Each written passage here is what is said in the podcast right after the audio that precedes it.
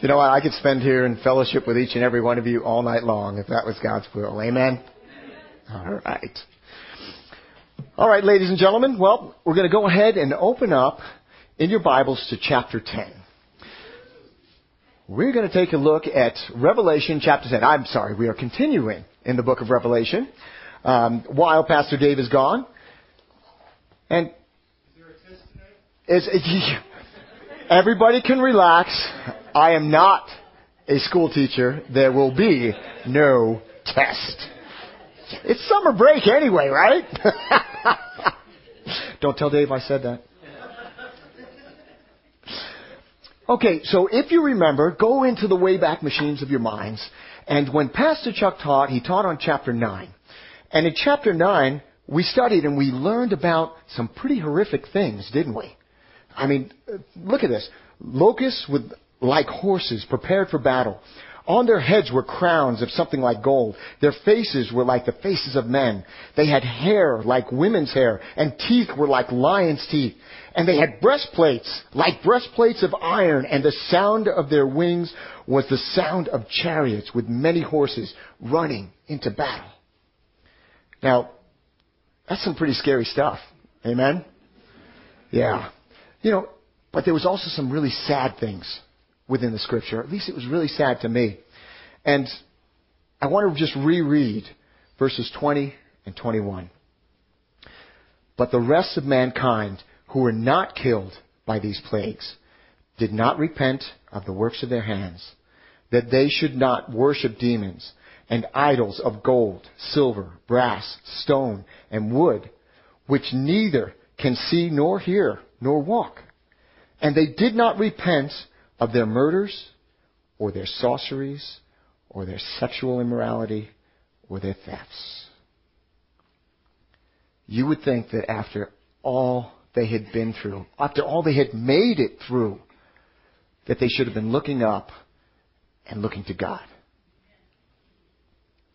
But instead, they did not repent of their works, their murders, their sorceries, or their sexual immoralities.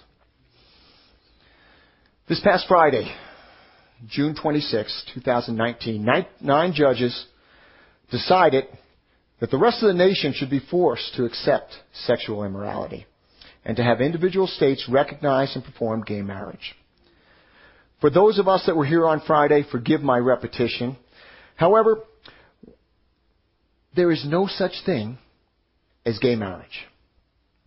For example, I went over to the uh, uh, out into the foyer and I picked up my apple juice and my apple. And I'm just going to sit here and I'm going to drink my apple juice and my apple. What am I holding? A cookie. And what do you think this is? Coffee. Exactly. You got to say it right. Coffee. Okay? No matter what you call it, you cannot deny the truth of what this is. It's the truth. God's Word is the truth. And it's as simple as this. Those that practice those things will not inherit the kingdom of earth. 1 Corinthians 6, 9, and 10. Do you not know that the unrighteous will not inherit the kingdom of God? Do not be deceived. Neither fornicators, nor idolaters, nor adulterers, nor homosexuals, nor sodomites, nor thieves, nor covetous, nor drunkards, nor revilers, nor extortioners will inherit the kingdom of God. Don't get mad at me for if you happen to agree with what the uh, Supreme Court decision was. Get mad at God. Those are his words. Those are the things that he said. Now, I'm not going to belabor this point, but it was a sad day for this country. And although we are still free, or they said that we are still free to practice our religious beliefs, what happens when that first gay couple walks into this church and asks one of the pastors here to marry them? What happens when I'm teaching on 1 Corinthians 6, 9, and 10? Are we still going to go ahead and be able to do that in this country? Well, just know from this pastor that you will always get the truth. Even though them, oh, they can't handle the truth. but that's the only thing that'll be taught from this pulpit. Amen? With that, let's go ahead and take a look at the truth in God's Word. But before we do, let's pray. Dear precious Heavenly Father, Lord, here it is. You've given us an amazing chapter, Lord. We've come from a very sad place. And Lord, I pray that we might just be able to take a little bit of comfort and solace in the words that you have before us now. Your truth, Lord, your word. God, you are so good. And you do bless so abundantly. And God, right now, there's nobody knocking down our doors. So as such, we are going to continue to praise you. And even if they were, we would continue to praise you. So Lord, please, take this message, touch hearts, touch minds. And Lord, know that we love you, we thank you, and it's in your precious name that we pray. Amen. Amen. All right, so as you open up to chapter, uh, Revelation chapter 10, now, your title or the uh, subheading on that might say, The Mighty Angel and a Little Book.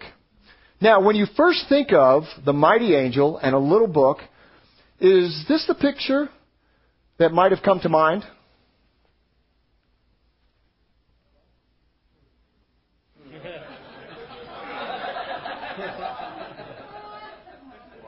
That's, that's not what you guys were thinking about? well, the angel, the word angel just means messenger, and I'm just merely a messenger bringing the word of the truth to you. You were going way too fast. Sign my book, press hard, four copies. However, as we look at this, okay, um, just remember, I just talked about verses 19 and 20. The failure of God's purpose is not the last word. Remember that as we read in that, those chapters, in order to transcend failure and bring about repentance, human participation is required. Also, human suffering. Therefore, John becomes an actor in the unfolding drama as we see another angel. So, let's go ahead and pick it up in verse 1. Now, you guys are going to have to hear me all night. So I figured I'd go ahead and see if might, we might be able to have an orator that is just a little bit more powerful than me. Speak some words of truth. And I saw another mighty angel come down from heaven clothed with a cloud. And a rainbow was upon his head, and his face was as it were the sun, and his feet as pillars of fire. And he had in his hand a little book open, and he set his right foot upon the sea, and his left foot on the earth, and cried with a loud voice as when a lion roareth, and when he had cried, seven thunders uttered their voices. And when the seven thunders had uttered their voices, I was about to write. And I heard a voice from heaven saying unto me, Seal up those things which the seven thunders uttered, and write them not. And the angel which I saw stand upon the sea and upon the earth lifted up his hand to heaven, and sware by him that liveth for ever and ever, who created heaven, and the things that therein are, and the earth, and the things that therein are, and the sea, and the things which are therein, that there should be time no longer. But in the days of the voice of the seventh angel, when he shall begin to sound, the mystery of God should be finished as he hath declared to his servants the prophets. And the voice which I heard from heaven spake unto me again, and said, Go and take the little book which is open in the hand of the angel which standeth upon the sea and upon the earth. And I went unto the angel, and said unto him, Give me the little book. And he said unto me, Take it, and eat it up, and it shall make thy belly bitter, but it shall be in thy mouth sweet as honey. And I took the little book out of the angel's hand, and ate it up, and it was in my mouth sweet as honey. And as soon as I had eaten it, my belly was bitter. And he said unto me, Thou must prophesy again before many peoples, and nations, and tongues, and kings. He did much better than I ever could. So now, as we go ahead, was this maybe more the picture when we started reading about an angel that, that came to mind? Okay. Yeah, I would definitely think that was an angel, not me. Or maybe this was the picture that you came to mind. Because a lot of people, when they read this, they think that this passage is talking about Jesus. Well, why don't we go ahead and explore that notion just a little bit? So, in Revelation 10, 1 through 4, it says, I saw still another mighty angel coming down from heaven, clothed with a cloud, and a rainbow was on his head, and his face was like the sun, and his feet like pillars of fire. He had a little book open in his hand, and he set his right foot on the sea, and his left foot on the land, and cried with a loud voice as when a lion roars. Remember, any time that we're going to go ahead and look into the scriptures, we need to let scripture interpret scripture. So let's take a look at some of these passages. Could this be Jesus? Let's see. So first, Revelation 1 7. When we opened up in Revelation, here it was, John was definitely talking to Jesus. Can I get an amen? Amen. Yes, most definitely. And in Revelation 1 7 it says, Behold, he is coming with the clouds. Well, wait a second. That last passage in 10 said that he was coming. He's clothed in clouds, right? Okay. Coming with the clouds, and every eye will see him, capital H. Even they who pierced him, and all the tribes of the earth will mourn because of him. Even so, Amen. Okay? Alright. Well, okay, now the meter's starting to lean a little bit toward Jesus. Let's see what else we have. Matthew 24:30. Then the sign of the Son of Man will appear in heaven, and then all the tribes of earth will mourn, and they will see the Son of Man on the clouds of heaven with power and great glory. There it is again. Okay, it's leaning a little bit more. Well, let's take a little bit more. Revelation 4 3. And he who sat there was like jasper and a sardis stone in appearance. And there was a rainbow about the throne. Okay, so now we have clouds. We have a rainbow. Let's see if we can piece any more to this puzzle together. Revelation 15 and 16. His feet were like fine brass, as if refined in a furnace, and his voice as the sound of many waters. He had in his right hand seven stars, and out of his mouth went a sharp two-edged sword. And his countenance was like the sun shining. I don't know, folks. What do you think? It's really leaning that way. It's looking that way. Well, let's see if this, we have more scripture. Isaiah 42:13. The Lord shall go forth as a mighty man. He shall stir up jealousy like a man of war. He shall cry, yea, roar. He shall prevail against his enemies. All right, now we have the reference of roaring like a lion. Right? Come in like a lamb, out like a lion. Let's take a look at one more. Hosea 11:10.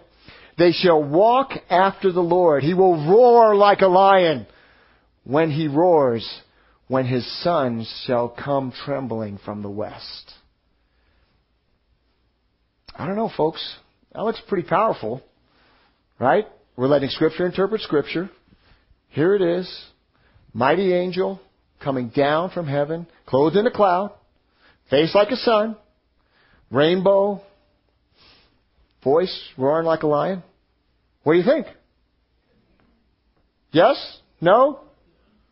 I don't know? Alright. We got a couple of thumbs up. We got a couple of thumbs down. Alright. Let's start taking a look, a look at the scripture and breaking it apart. Okay? I saw uh, still another mighty angel.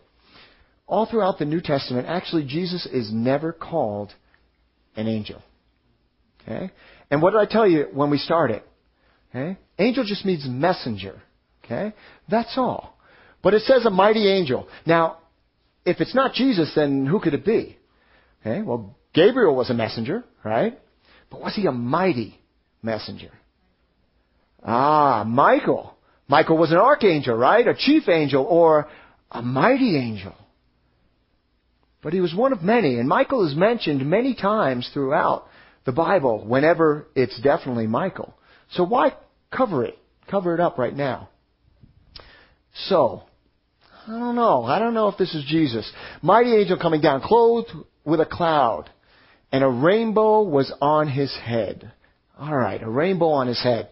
If you remember, it said there was a rainbow about the throne of God. Okay? Now let me ask you this. In the first kind of comical picture, you saw an officer with his ticket book, right? What was on his, uh, on his uh, sleeve? There was a patch, right? And what did it say? It said California Highway Patrol, right? Now, the commissioner, which is the highest position on the Highway Patrol, he wears a uniform. He has a patch also. It says California Highway Patrol. Was that the commissioner that was up there? No. But, just like this angel here, who had a rainbow, showing the authority from which he came from, showing who he was associated with. Just like that officer who he's associated with also. Okay. Starting to debunk this Jesus thing going a little bit here. His face was like the sun, okay? Feet like uh, pillars, pillars of fire. And he had a little book opened in his hands. Hmm. A little book. A little book. Well, that's interesting, and we're going to touch on that a little bit later. We're going to get more into that. Um, because uh, anybody's Bible here say scroll? Okay? We're going to talk about that. Okay? So we've got all of these things and ultimately coming down and sealing up the seven, the seven voices here. Now, what's the next passage? Here it is. We go to Revelation, verse 5. The angel whom I saw standing on the sea and on the land raised up his hand to heaven and swore by him who lives forever and ever, who created the heaven and the things that are in it, the earth and the things that are in it, and the sea and the things that are in it, and there should be delay no more. Now wait a second. If we know our Bible, Jesus is coming back again, isn't he? Yeah, he certainly is. Now, are we going to be around for the rapture?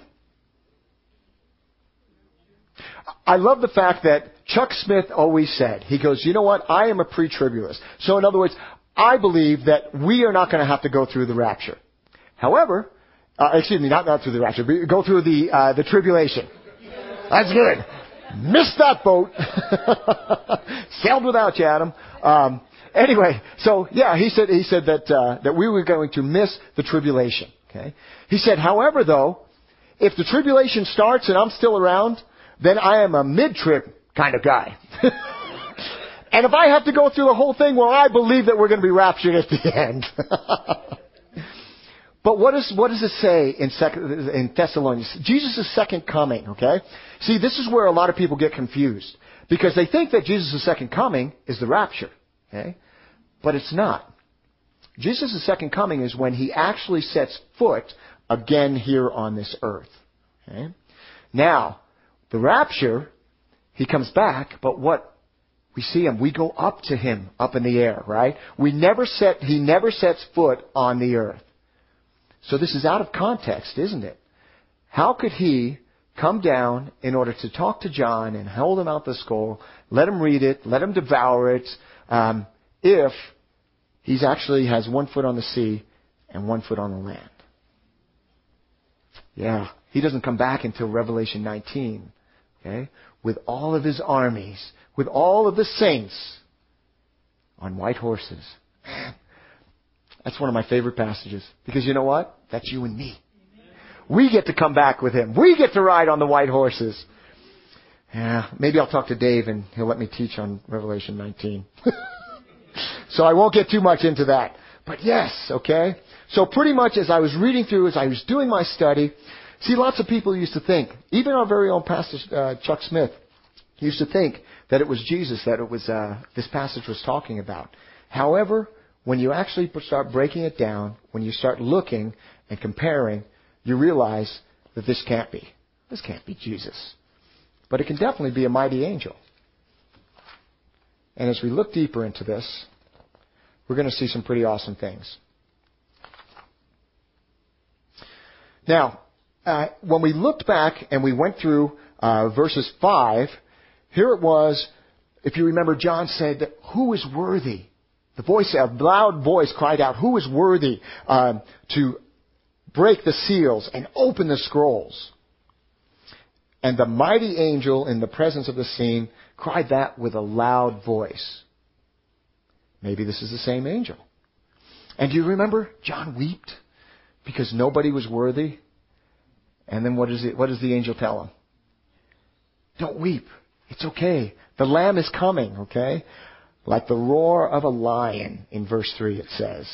Okay? So we know that it's Jesus. And Jesus is the one who breaks the seal and opens the scroll. Now, is this necessarily the same scroll? Uh, there's lots of debate over that as well. Um, however, however, understand what ultimately happens. John goes ahead. He gets the opportunity to look. He gets the opportunity to read through this whole scroll. Okay? Um, and the thing that I love about this is because not only, how many people know what's in the scroll? Anyone? No, neither do I. but the beautiful thing about it, and the, one of the things that I love, is like this, and also in verse 7, but in the days of the sounding of the seventh angel, when he is about to sound, the mystery of God would be finished. He will declare it to all his servants. And that's not the verse that I wanted to quote to you. but, it was at the end of verse 4, I apologize, where he says, Seal up the things which the seven thunders uttered, and do not write them. Guess what, folks? God's Word is incomplete. And to me, I think that's awesome. I think that that is totally cool. Because eventually, are we going to get to find out? Yeah. And that's going to be an amazing thing. So, we go ahead and we look at the angel and we realize, yeah, this isn't Jesus. God tells him to seal things up.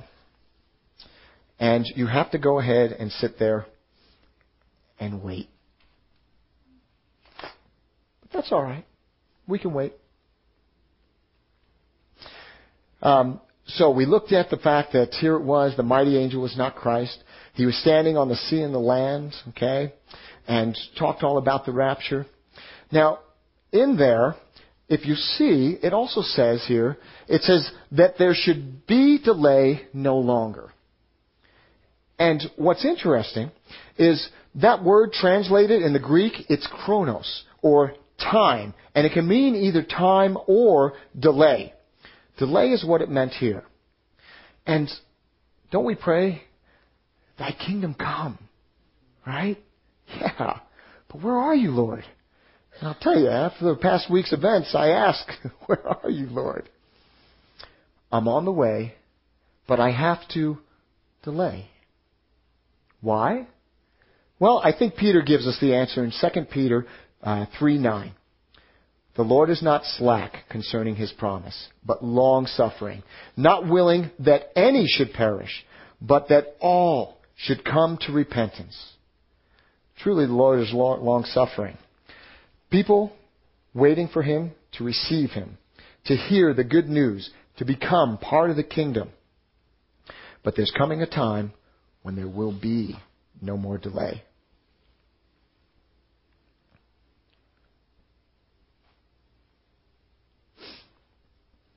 Verse 8. Then a voice which I heard from heaven spoke to me and said, Go, take the little book which is open in the hand of the angel who stands on the sea and on the earth. So I went to the angel and said to him, Give me the little book. And he said to me, Take and eat it and I will make your stomach bitter. But it will be, excuse me, and it will make your stomach bitter. But it will be as sweet as honey in your mouth. Then I took the little book out of the angel's hand and ate it, and it was sweet as honey in my mouth. But when I had eaten it, my stomach became bitter. John realizes a part of the mystery of God. It's made known to him. Just like another prophet named Ezekiel.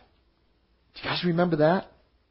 Because in Ezekiel, uh, the voice in heaven, okay, also a mighty angel, uh, I'm sorry, um, he is also told to go ahead to take the scroll and to eat it. Now, you might be thinking, this is kind of weird, Adam. Uh, taking a scroll and devouring it and eating it. I mean, what's all that about? Now, in some of your bo- some of your Bibles, it said scroll, and some of them it said book. Have you ever read a book that was so good that there's that phrase, you just devoured it? You got into it. You read everything about it. That's what John did. He devoured what God had laid out in front of him. That scroll was open. That book was open. And he got the opportunity to go ahead and read everything about it and devoured everything about it. That's what it means when it says he devoured that book. Now, can we also look at this from a purely uh, uh, another point of view in the fact that, hey, he really had to eat it? Sure. Why not? Right? And most definitely. And even after reading all that, it was already open, so he could have seen what was read, and then eating it and devouring it. Okay? And it said it'll turn your stomach sour, but your mouth will be sweet as honey. The thought of eating a scroll instead of reading it, very interesting. Okay? But again, I bring you back to that devouring a book. Now, we have to know Ezekiel's story in order to understand what's going on here. Ezekiel was also told to eat the scroll. But then he was told to go and speak to the house of Israel. You can find that in Ezekiel 3 verse 1. Unlike the words, um, unlike John, Ezekiel had seen the scroll actually being unrolled. And on both sides of it, it says it was sweet as honey, Ezekiel 3 3, suggesting that Ezekiel's message would be sweet to him, though bitter to his hearers. John's experience is a lot more complex. Nothing is said of sour in his, uh, uh, nothing is said of what is written on the scroll, but the message is as sweet as honey in John's mouth and sour in his stomach.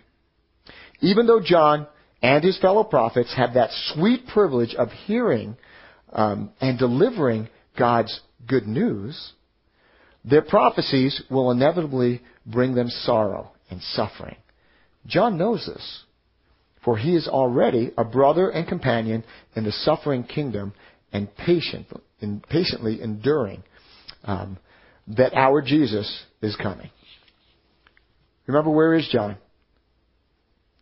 He's on the island of Patmos, right? Yeah. Is he patiently enduring? Oh yeah, most definitely. Okay. And why is he? It says in verse 1, uh, excuse me, chapter 1, verse 9 in Revelation, because of the Word of God and the testimony of Jesus. Now, I hope and pray that we really don't ever come to that place to where we are being thrown into jail, that we are being cast out, that we are being placed on an island because of the Word of God. However, can it happen? Oh yeah. Maybe that was some of the bitterness that John felt inside of his stomach. Because not just knowing God's Word, because, hey, when you pick up your Bible and you read your Bible and you're doing your devotions and everything along those lines, I mean, isn't that a wonderful thing? Isn't it sweet? It is. It is a blessed and sweet time.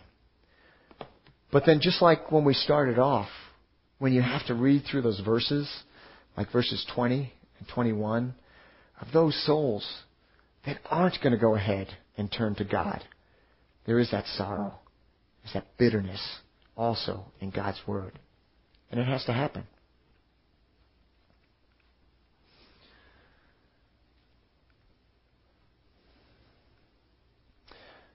Now, in verse 11, and he said to me, You must prophesy again about many peoples, nations, tongues, and kings. Now, the, the idea of must is not really a commandment, but it's a statement of what will happen when uh,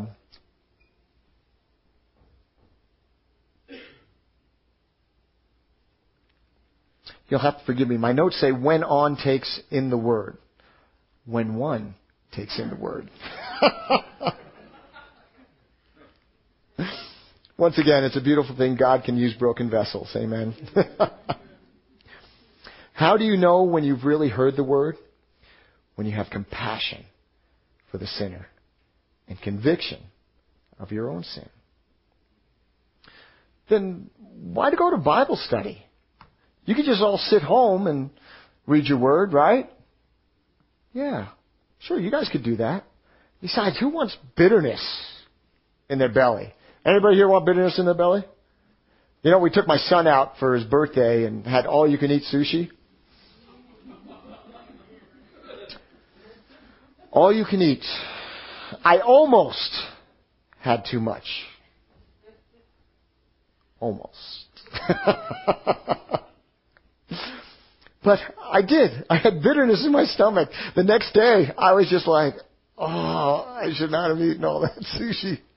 And as it was, it was wonderful going down. I'll tell you what, it was wonderful going down, but there was that bitterness in my stomach. And God's word can be like that. Um, and who wants that bitterness? I want the sweetness. Hey, you can ask my wife. One of the things I do, this is this is my vice. I'll, I'll admit to you, this is my sin. Okay, but before going to bed, I make everybody sleepy time tea. Okay, and if we have it, I break open the pint, pint of ice cream, serve myself, and watch Fox News while eating ice cream and sipping my sleepy time tea. Okay? I want the sweetness. Everybody else want the sweetness too? Amen. Excellent. Good, good. Okay? Now, do you remember the commercial? There used to be a commercial uh, a little ways back. It was by uh, Compassion International. Had Sally Struthers on it. Do you guys remember that at all?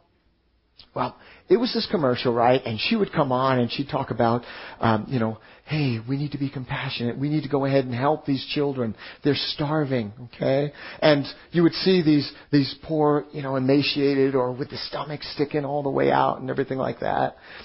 And you know, after a point, what do you think most people did? There's the commercial again. Click, right? Yeah, exactly. But you know.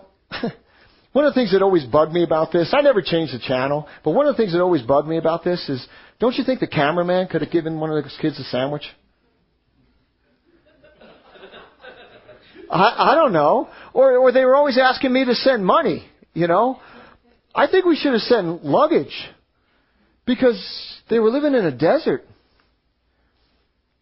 I could have shown them and just gone there and said, hey, look, see what this is? This is sand. Yes, this is sand. You know what it's going to be in another thousand years? It's going to be sand! You're living in a desert! Here's some luggage. Move to where there's food. But I digress. But in all seriousness, what do we do when we see this? Click. And we just want to go ahead and shut it off. Right? Sally disappears. Kids that need our help disappear. But does the need disappear? No. But that's what people do sometimes with church. They go, you know, I do my own Bible study at home. I don't need to come out Wednesday night. Uh, I'm just going to go to Sundays. That's all. I'm just going to go to Sundays. And then, you know, uh, I don't really need to go to Sundays either. You know, I'm still reading the Word mostly. And then the devotions stop in the morning. And your witnessing stops.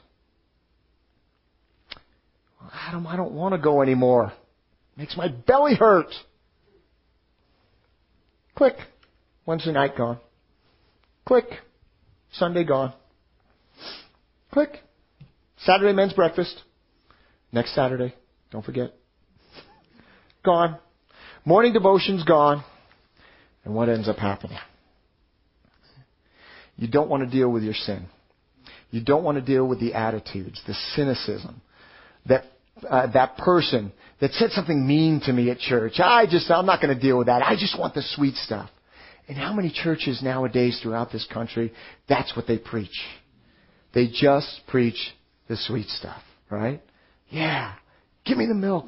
Give me the honey. Okay? But when it gets to the harder sections, oh, we're going to go on to something else. We'll just skip right over that. But you know what? That's God's word too. The bitterness. And those people that go ahead and go click, what ends up happening to them? Their lives begin to unravel. Unravel because staying in God's Word is the only way to experience prosperity and success. Joshua 1:8 says, "The book of the law shall not depart from my mouth, but you shall meditate in it day and night, that you may observe and do according to all things that is written. For then you will make your ways prosperous, and then you will have good success." Yes, it'll trouble you. No doubt, maybe upset you. But as time goes on, you will begin to see that your life is centered and grounded, fruitful and prosperous, because the Word always works. Amen? Amen? So my prayer tonight, my prayer tonight is that we will be like John. That we will devour our scriptures. The bitter portions as well as the sweet. We would be just like John. So that we would impact the world for his kingdom. Amen? Let's pray. Dear precious Heavenly Father, Lord, you bless so much. And God, here it is. We've gone through this chapter, and God, there are things that are sweet, and there are things that are bitter. God, it's just as we look at the tribulation, we know how bitter that's going to be, how difficult it's going to be. Lord, we know it when we see loved ones, Lord, family members that are lost in this world, that will have to go through these times. And Lord, it pains us. It is bitter in our stomach. But Lord, there's also the sweetness that goes along with it. God, just the fact that here it is, we get to spend eternity with you. Not because of anything we did, but because of your righteous Jesus. Thank you, Lord. Thank you, Jesus. Thank you. We love you. And it's in Jesus' precious name we pray. Amen. Amen.